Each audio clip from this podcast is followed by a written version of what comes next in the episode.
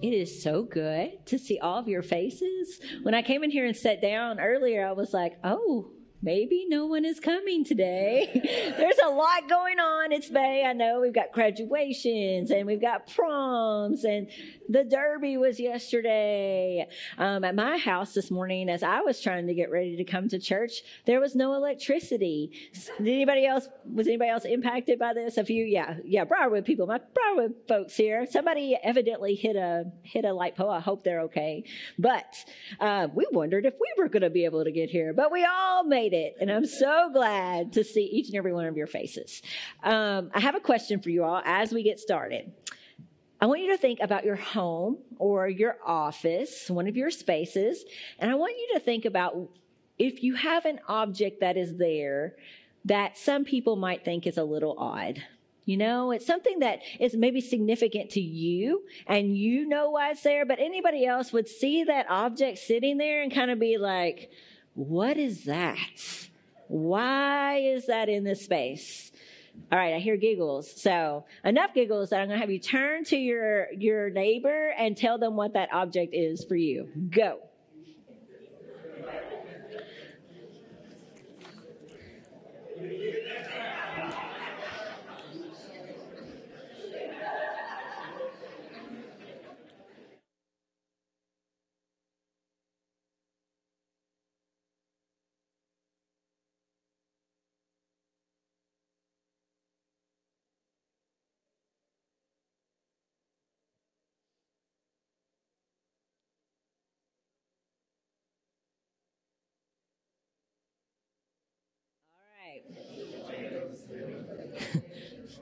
My dad raised his hand and my mom made him put his hand down, which makes me nervous and curious at the same time. I'll talk to you all after the service. Um, a stove. why, why would that be odd in our house, Dad? It's never been turned on. Oh, man. We got to be careful in here, y'all. You're supposed to talk about your object, not someone else's, all right? Someone want to tell me about their odd object? Yes. Yeah? ah. Y'all, I'm going to be in so much trouble. I thought this was going to be all right. Lincoln. Your computer that never works. All right. Anybody have an odd object in their space? Miss Brenda. You, you're pretty special. We were, me and Carla were saying we want to be, we want to meet Miss Brenda when we grow up. Um, Anybody else? Evan.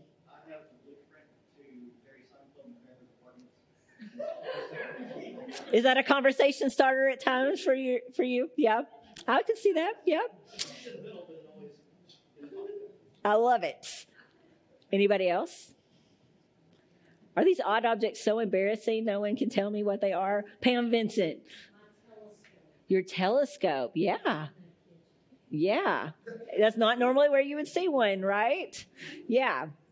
All right. Yes. My wife would never say it, but I make fishing worms. So we have fishing worms. Fishing worms. There you go. Yeah that that does it. You know, in in my office, I have a few unusual things. Um, a few weeks ago, I talked about my love for Mitzi from uh, Showbiz Pizza, and since that time, I have collected several several tokens of it. Actually, um, Kathy here has found me a doll, uh, but um, surprisingly, that's not the most odd thing that is in my my office. Um, perhaps one of the most odd things there is this brick, which is kind of random, right? Um, a lot of times, it sits on a shelf and it just like kind of collects some dust. Um, sometimes it becomes a doorstop um, because I do have one of those little basketball goals on the back of my door and it makes my door swing back and forth. So sometimes it's what holds that down. Um, at other times it becomes like my picture proper upper, you know, like something needs to lean up against it. And then at other times when Jeremy comes into my office and he's uh, giving me especially a hard time, I have to be honest and say I have contemplated whether or not I should just like toss it in his direction very gently, of course, right? But if you think about it, none of those things are this brick's purpose, right? A brick wasn't made to be um, a decoration. It wasn't made to be a doorstop. It wasn't made to be a picture proper upper or definitely not a weapon, so I won't use it that way. Um, no, uh, in fact, like a brick in and of itself, um, it really doesn't find its purpose on its own at all. A brick was made to be united to other bricks, wasn't it? And it's only as it's united to those other bricks that its purpose begins to emerge.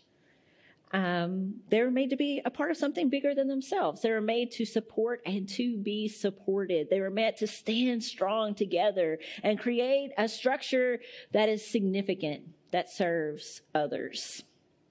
First Peter chapter 2, it says that we are kind of like this brick which might sound weird, but hang with me here, all right?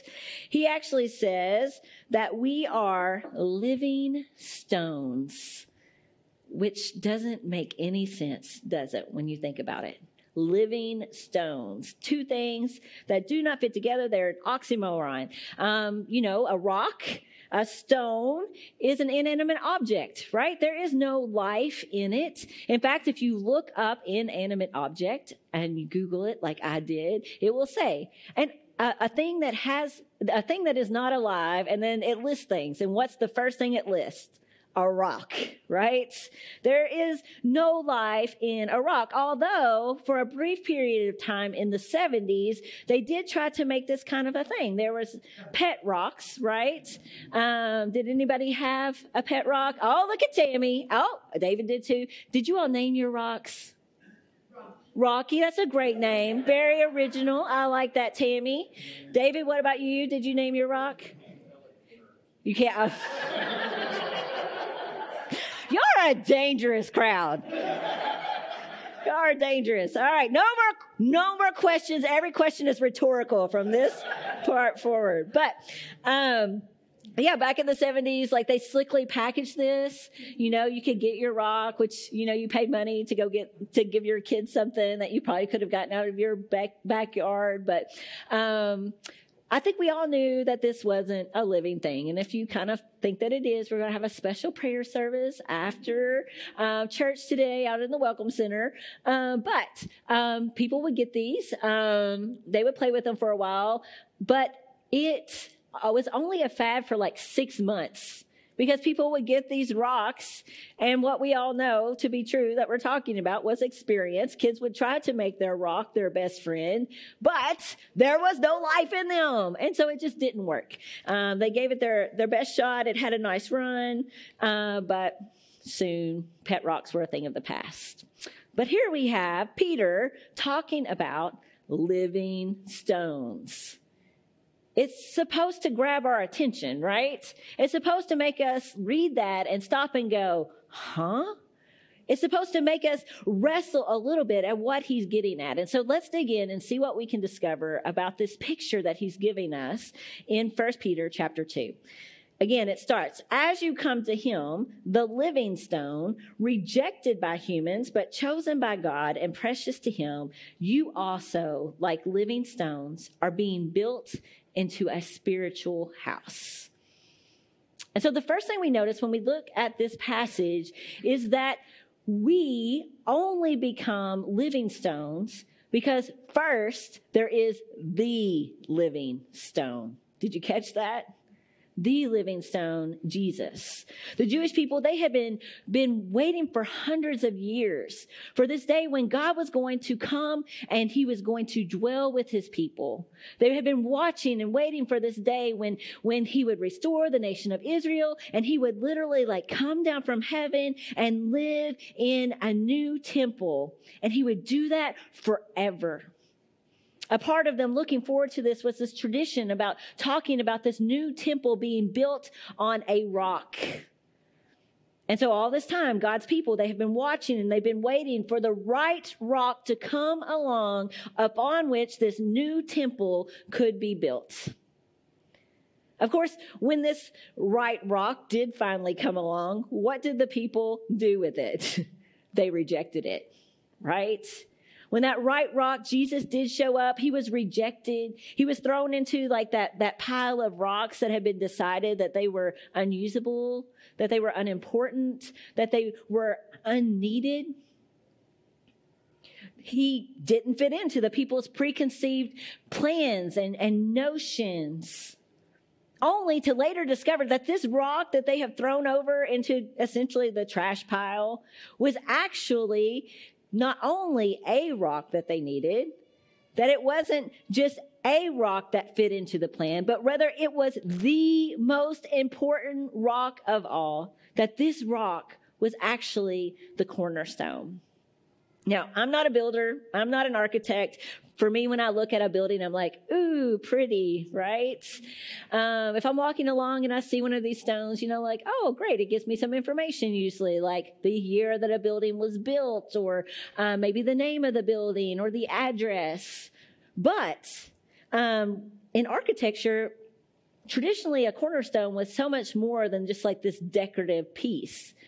In architecture, the cornerstone was actually the very first stone that was laid in a structure. And so, because it was the first stone that was laid, it became the reference by which every other stone in the entire building was laid.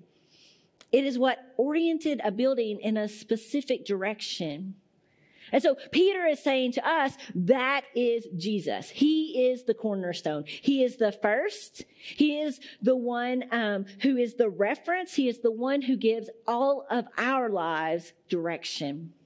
To put it in another way, and not a great pun, so y'all just hang with me here. This is like Pastor Wayne level joke here. But to put it another way, Jesus is the rock star, okay? You can groan. It's all right. Um, He's the rock star though. Like he is the standout. He is the most important, not just by a little bit, but a whole lot. No other stone can compare to him.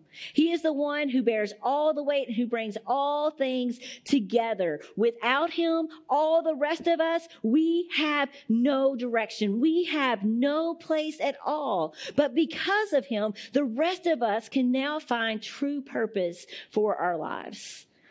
And so let's look at First Peter again. It says, as you come to him, the living stone, rejected by humans, but chosen by God and precious to him, you also, like living stones, are being built into a spiritual house. Through Jesus, we discover that we were never meant to be bricks.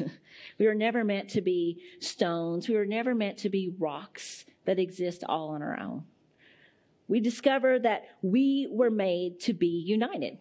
United first to Jesus and then to each other.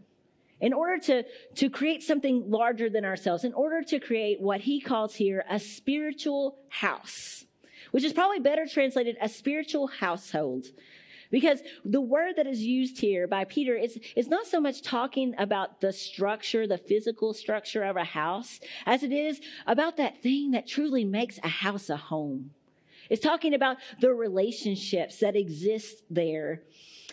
And so what he's saying is like, you and I, we are a part of this web of relationships. We are a part of this community that enlivened and empowered by the Holy Spirit serves others. And so let's think about how that was true for the person who's writing this letter, for the person who we know as Peter. But that wasn't always his name, right? His name that his mom, his family gave him was Simon. And it's not like he woke up one day and said, you know what, there's too many Simons out there. I think I'll just change my name. Um, I use that as an example because I know a little girl who actually did that.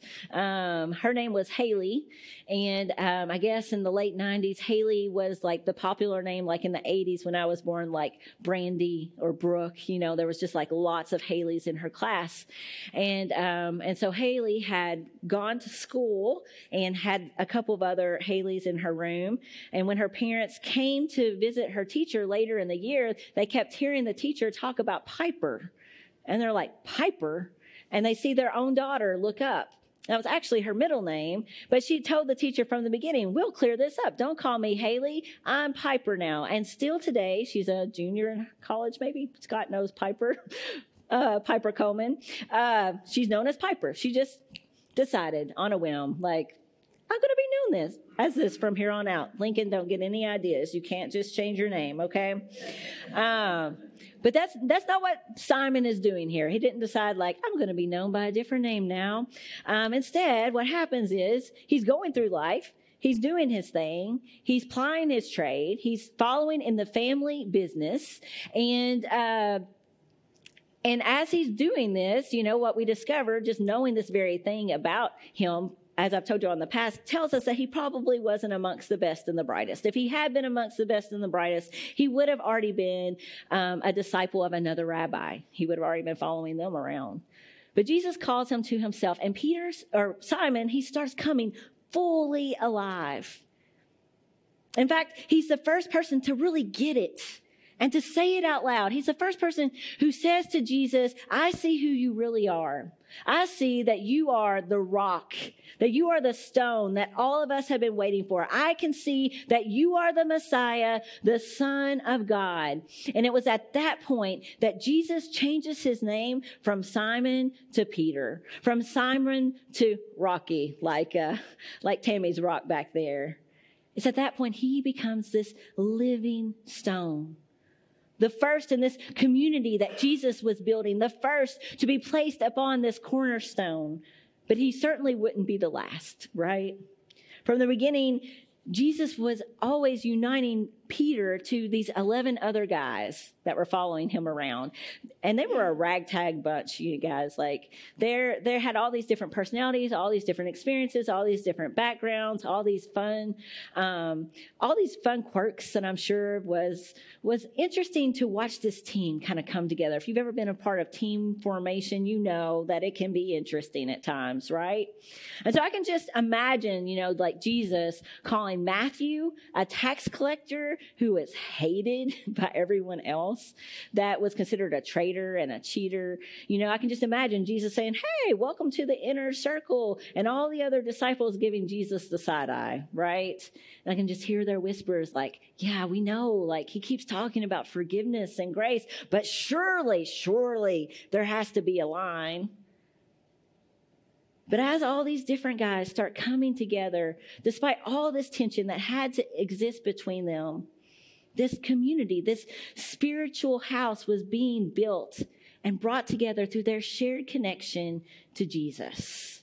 He stacked them one upon another, upon another, and they became this support system to each other. You know, I think about Peter and how he was a support system to those who were around him, but how he needed that support system himself. You know how he needed those other bricks, those other disciples, those other followers of Jesus to hold him up at times. Like when he tried to walk out on the water and he fell in and had to wrestle with failure. Or like when he denied Jesus three times and he struggled to forgive himself. These disciples, they were bound together by their love, by their love first for Jesus and their love for one another. And this would become the very thing that made them stand out, that made them be distinctive in our world. Jesus, right before he died, he told them that the whole world is going to know that you are my disciples by what? What did he say? By your love for one another. And sure enough, after Jesus' death and resurrection and his ascension back into heaven, they were adding people to their number every single day. They were adding more and more people to this um, spiritual house that Jesus was building up on himself. Why? Because people could see that something different was happening. Something that looked different from the rest of the world. They could see that there were people who were genuinely and authentically caring for and supporting one another because of their love for Jesus, and they wanted to be a part of that. Now, in this letter that Peter is writing He's writing to a group of people, to Gentiles, who'd always been told that there was no place for them in the family of God. He's writing to this group of people, the Gentiles, who have been told that their place was in that kind of trash pile, that they were unwanted, that they were unneeded, that they were unusable, and, and this thing that God was doing in the world. But now, what Peter wants them to know is that they are living stones as well. That they have a place in this spiritual house that Jesus is building. He goes on to tell them that they too have been chosen just as much as anyone else. He goes on and tells them that they too are part of the royal priesthood set apart to serve others, that they too are a part of this holy nation, that they too have been called out of darkness and called into God's marvelous light. He says to them, yes, you might have been rejected by others, but guess what? So is Jesus. And so once you might not have had a people, but now Jesus says that you are his. Peter wanted these people to know that they too were living stones being built into this spiritual house. And he wants all of us to know the same. You and I, we were never meant to exist on our own. We too find our true purpose as we are joined first to Jesus and then to one another. We were made to support and to be supported, to stand strong together so that we can then serve the world around us. Truth be told, this uh, brick once served that purpose. This brick once stood with many other bricks at the corner of Broadway and the bypass. If you know where a Kentucky Fried Chicken is, Right across from there is where the very first Broadway United, or wasn't United, but Broadway Methodist Church stood many years ago. And this brick, it was a part of that. Within the walls that this brick helped create, people were invited to come fully alive through a relationship with Jesus. Within the walls that this brick helped create, people grew in their love for God and their love for others. Within the walls, this brick helped create, people served Christ for the transformation of our world. This brick played a part in creating a brave space. Not a perfect space that always gets it right, but a brave space where human beings could come in and try to learn how to love each other and then be sent out to love others in the world. This brick stood with many other bricks to create a distinctive community that was a light, that, that gave flavor to our world, that was blessed to be a blessing to others. Uh, when Broadway United Methodist Church was um, looking to merge together with Greenwood United Methodist Church to form this campus that we're a part of now, someone came to um, our senior pastor, Rick Bard, um, at, that, at that time, and, and they asked him, Does the world really need more churches? I mean, it's a good question, right? it is. I mean, we can go out and we can stand on our front porch and we can kind of like throw a rock in any direction and kind of hit another church in this community, right? So it is a good question. Does the world need any more churches? Rick was always kind of quick on his feet, and so um, this is what he told them. He says, I don't know if the world needs more churches, but what I do know is that our world needs more healthy churches. And it still does. Our world still needs churches that remember their true purpose and not only remember it, but live into that purpose. Our world still needs spiritual households built like living stones whose love is the thing that makes them stand out, whose love is the thing that makes them distinctive, so that others can discover that they were never meant to go through this life alone as well. Um, one of the ways that this campus um, has sought to, to to love others and the community around us since it's been established here is by mentoring in um, the school in our backyard, Cumberland Trace Elementary School. Uh, whenever we talked with um, our schools at that point in time, one of the things they told us is that this was a need that they had. They knew that by placing just even one extra adult in the life of a child could make a big difference. You know, that extra voice of encouragement, that extra person cheering them on uh, could help change the trajectory of their lives. And so, whenever we started that, I mean, probably 15 years ago, uh, Missy Cunningham, who many of you all know, stepped up and she signed on to be a mentor. Um, she mentored at the school. She mentors our kids downstairs too. Um, so you you've probably seen her there, but.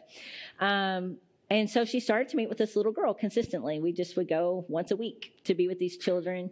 And um, as she went and she got to know this little girl, her teacher started to notice a difference in this kid's schoolwork. Um, the little girl was in the fourth grade at the time. And for the very first time that year, this little girl made the honor roll. And so Missy, she kept cheering this little girl on, and uh, she was with her all the three years she had left in elementary school. And then Missy has stayed in touch with her. She checks in with her like three or four times every year to just see how life is going. And a couple of days ago, I got this picture from Missy um, of this young lady who she mentored all those years ago, who just graduated from Western, which is amazing, right? Missy supported that girl but guess what? You guys have supported Missy with your love as she has been sent out to serve in the world. The presence of this healthy, loving church, it mattered to that girl. I have to tell you all, it, it matters a great deal to me. Um, you know, my role here is to support you all, right? But we all need support at times. and so um, it's not a secret that um, last month I went through, uh, or last couple months, I went through a very difficult time where I um, struggled with anxiety to the point it had kind of like taken over my body. And, um, and so it was hard for me to let other people support me. I think it's hard for a lot of us. But you all supported me whether I wanted you to or not, which I appreciate. You know, it was pretty great um, because, you know, the cards, the phone calls, the text, the food, and the food, and the food. Um, I had one person in this room who just showed up on my doorstep at eight o'clock at night and just gave me a big hug and said, That's all. I'll see you later. um, but through all that, because you know, anxiety tells you lots of lies, right? It that's that's a horrible part of it. You can lose sense with reality pretty quick, but because of you all being my support system, like I never lost sight of who I was, and I never lost sight of the fact that I was loved. We get to do that for each other, guys. It's kind of a big deal, a very big deal. This community that we share, it matters. Um, it mattered to a young lady named Jenny Smith as well. She worships over at the Melrose campus. And, and I want you all to hear um, her story today of how you all showed up for her when she needed it the very most, how she experienced hope and healing through this community that we're creating together. Let's watch.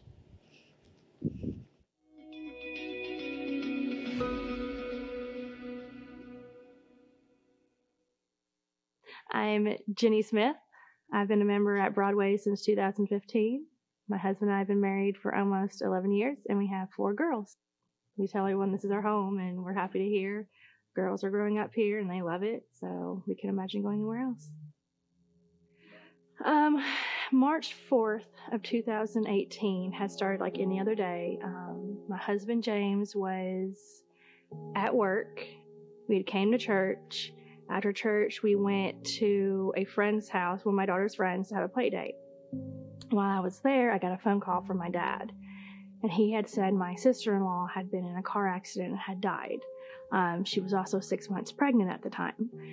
My first phone call was my husband, left him a message, told him what was going on, and then my next phone call was to Cindy Hughes, who's a good friend of ours um, told her, hey, this was going on. I'm heading that way. And her first question out of her mouth was, Does Adam and I need to come? I remember walking out and telling Cindy and Adam I was an aunt for four hours. And just remember Cindy wrapping her arms around me and letting me just cry. I remember um, over time just starting to get mad. I was mad at God. I was like, remember not being able to listen to Christian music, not being able to hear how good of a God he was, because to me, he was uncaring, not even loving at the time, because I was like, how can you love us and do this to us? They came the day of the funeral. And I just remember sitting there during the funeral, and the pastor was talking about how, oh, you know, God loves us, and blah, and I just like, I don't want to hear this. Like, no, he doesn't love us right now.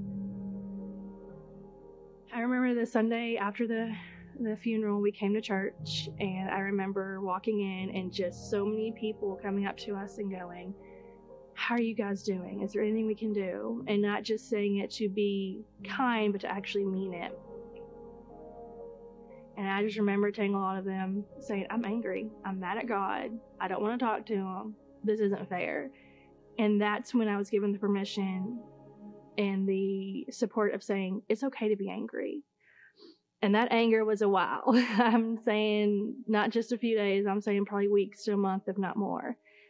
Um, then as that time went on, um, my church was definitely supportive. Not even like they were supporting not even through the weeks, but the months and even years later, I'm still being supported.